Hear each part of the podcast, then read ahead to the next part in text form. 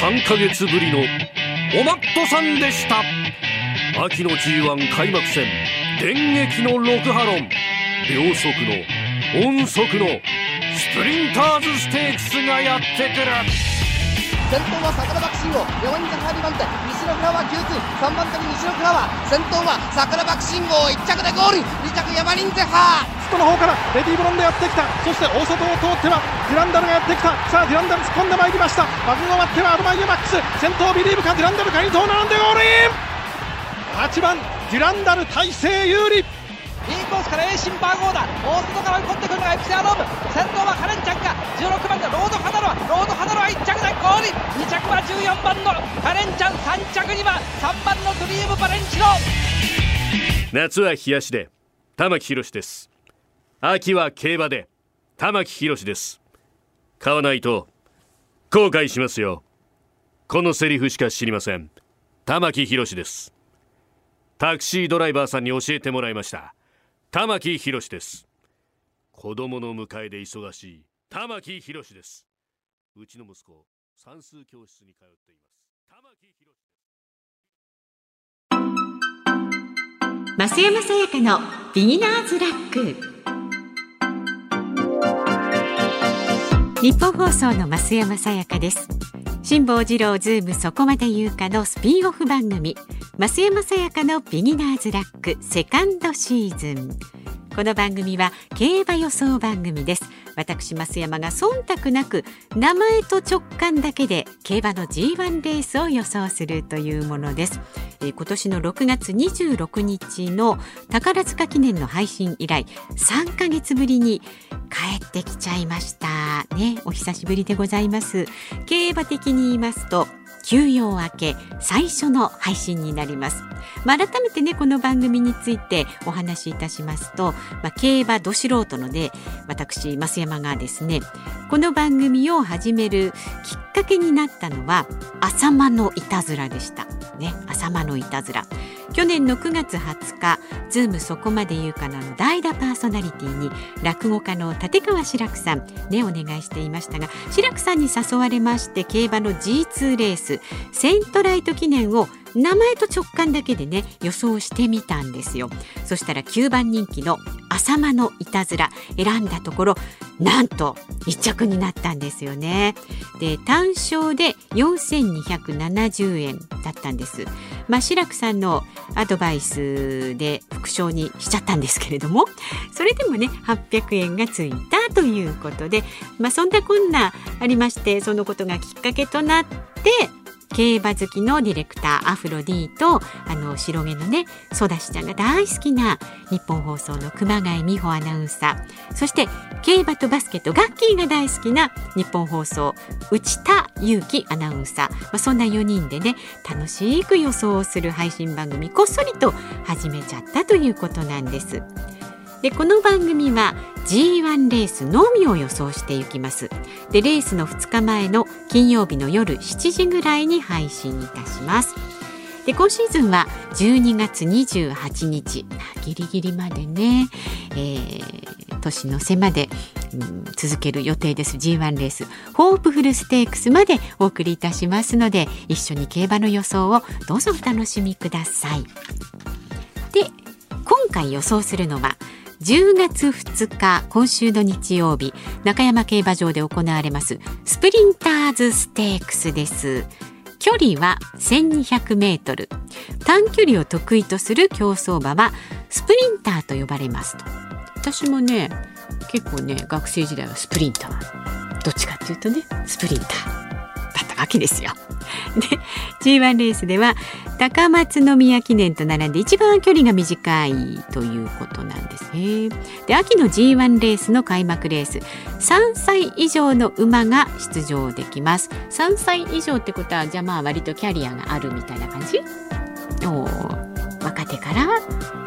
年齢いっても OK 年齢いってもっていうのはなんかねちょっと言い方にトゲがありますけどねで私今ね9月29日の、えー、日刊スポーツ見てますけれどもあ久々になんかこう馬の名前をずらっと見るとウィンマーベルベンん？ベントボーチェ。言いづらい名前つけますよね。馬の名前ってね。改めて感じます。マリアーズハート。おー。ラビングアンサーとかまあいろいろありますが私の予想を発表する前に日本放送の2人のアナウンサーの予報予報じゃない予想を見てみましょう。まずは毎週火曜日と木曜日柿花ただしあなたとハッピーそれから金曜日有働のラジオのアシスタント入社4年目熊谷美穂アナウンサーの予想をご紹介いたします。増山様お疲れ様です。この秋も増山さやかのビギナーズラック予想メンバーに入れていただきありがとうございます、ね、奥ゆかしいですね美穂ちゃんはね。で競馬のデータなどはよそに競馬馬たちの可愛らしくかっこいい見た目に惹かれている私ですのでもしかするとあんまり参考にならないかもしれませんがこの秋も楽しんで予想したいと思います。さてスプリンターズステークスですが私の注目はナムラクレアです。ナムラクレア。あー割とあのマークがついてますねこのお馬さんにはね、うん、丸とかついてる、えー、直近の馬体を比較してみたのですがもうなんかこの辺りがね好きが高じて結構だんだんなんか専門家っぽくなってきてますよね。直近の馬体を比較してみたのですがナムラクレアが一番美しい体をしていました。美しい体。筋肉がパーンと張っていて完全に体つきが仕上がっています。もうこういうのわかるね。ようになっちゃったんですね。ナムラクレアはこの夏北九州記念函館、えー、スプリントステークスで1着。いずれも G3 ですが距離は今回の G1 スプリンターズステークスと同じ1200メートルです。ナムラクレアが G1 仕様の競走馬に成長していると信じて応援したいと思います。クレアちゃん頑張れ。余談ですが最近ポニーに触れる機会がありました。競走馬の競馬馬たちから比べると随分小さいんですが目の前にすると迫力があって緊張しました。ドキドキしながら触れるととってもあったかいんです。馬の平均体温は38度ぐらい。そのぬくもりに触れて馬たちがますます愛らしくなりました。なるほどね、えー、今年は乗馬にもチャレンジしたいと意気込んでいます。すごいですね。熊谷ジョッキーになっちゃうわけですね。えー、増山さんは乗馬したことはありますか？それでは増山さんリスナーのあなたこの秋もよろしくお願いします。アナウンス室熊谷、えー、乗馬ねポニーはありますよ。あの娘が小さい頃ねポニーに2人で乗ってポッカポッカポッカまあでも確かにねポニーも目の前にすると意外と迫力ありますよね。ちっちゃいですけどね。そうそう。なんかやっぱほら動物の血の通ったあのあったかさっていうのをなんかぬくもりこう触ったりして感じちゃうとなかなかねあの犬なんかもそうだけれどもキュンときますよね。わ、うん、かるわかる。でなんだっけ？ナムラクレア。ということです。それからえっ、ー、ともうお一方うんと内田裕樹アナウンサーですね。はい、えー、お疲れ様です。内田裕樹です。この秋の G1 も予想させていただきます。よろしくお願いいたします。その名の通り短距離の頂点を決めるスプリンターズステークス。今回の本命はメイケイエールです。春の短距離戦高松宮記念を制したナランフレグが一番人気になりそうではありますがメイケイエールも人気じゃ負けていません。メイケイエール見るとこれ結構印ついてるしなんか強そうな風に書かれてますよ。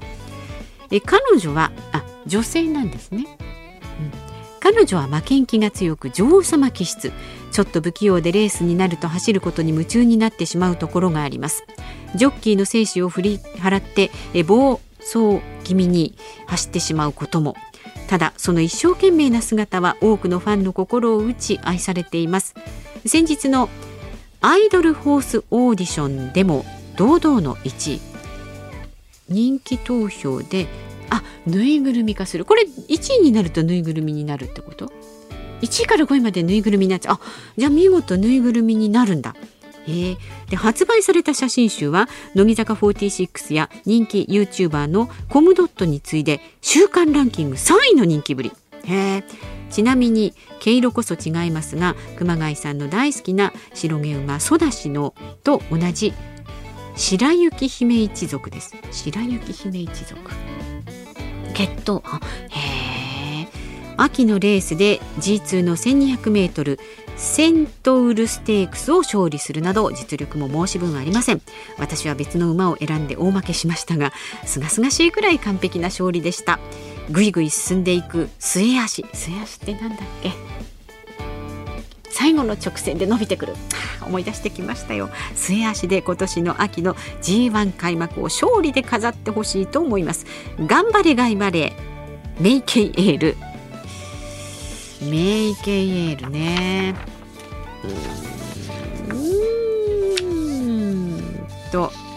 あそうそう。ちなみにえー、内田裕樹アナウンサーはね先日の報道特別番組安倍晋三元総理国葬儀中継でね国会前からレポート頑張ってましたよ。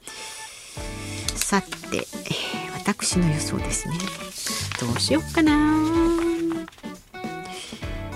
ナランフレグは人気が出そうと内田くんが言っていたんですよね。ナランフレグかうん決めました。ウィンマーベルにします。ウィンマーベルどうでしょうか？いいと思いますっていうアフロディからちょっとお墨付きいただきました。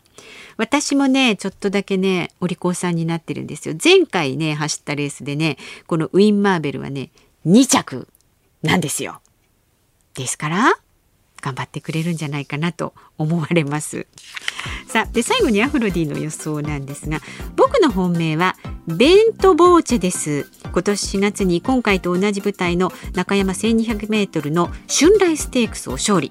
さらにこの春来ステークスは全体のタイムも速く、えー、高速馬場にも対応できそして中山競馬場特有の急坂も問題ないので今回本命でいきます。単勝オッズ19.8倍で買えるのは今だけかもしれないです。あこれからぐんぐん人気が出ちゃいそうってこと？おおこのレースを機に化けると。馬が化けて何になるんでしょうかね。急坂があるんですか中山競馬場は。あーウィン・マーベルさんは坂は得意ですかね。いい加減に得意なんじゃないですかって言ってますけど私はねあの曲げずにウィンマーベルでいきます。さあレースの結果や感想などは来週の金曜日に配信されます。この番組でお伝えします。今日はねえ久しぶりの、えー、回だったのでちょっと長くなっちゃいました、えー、あなたも素敵な週末お迎えください。日本放送の増山さやかでした。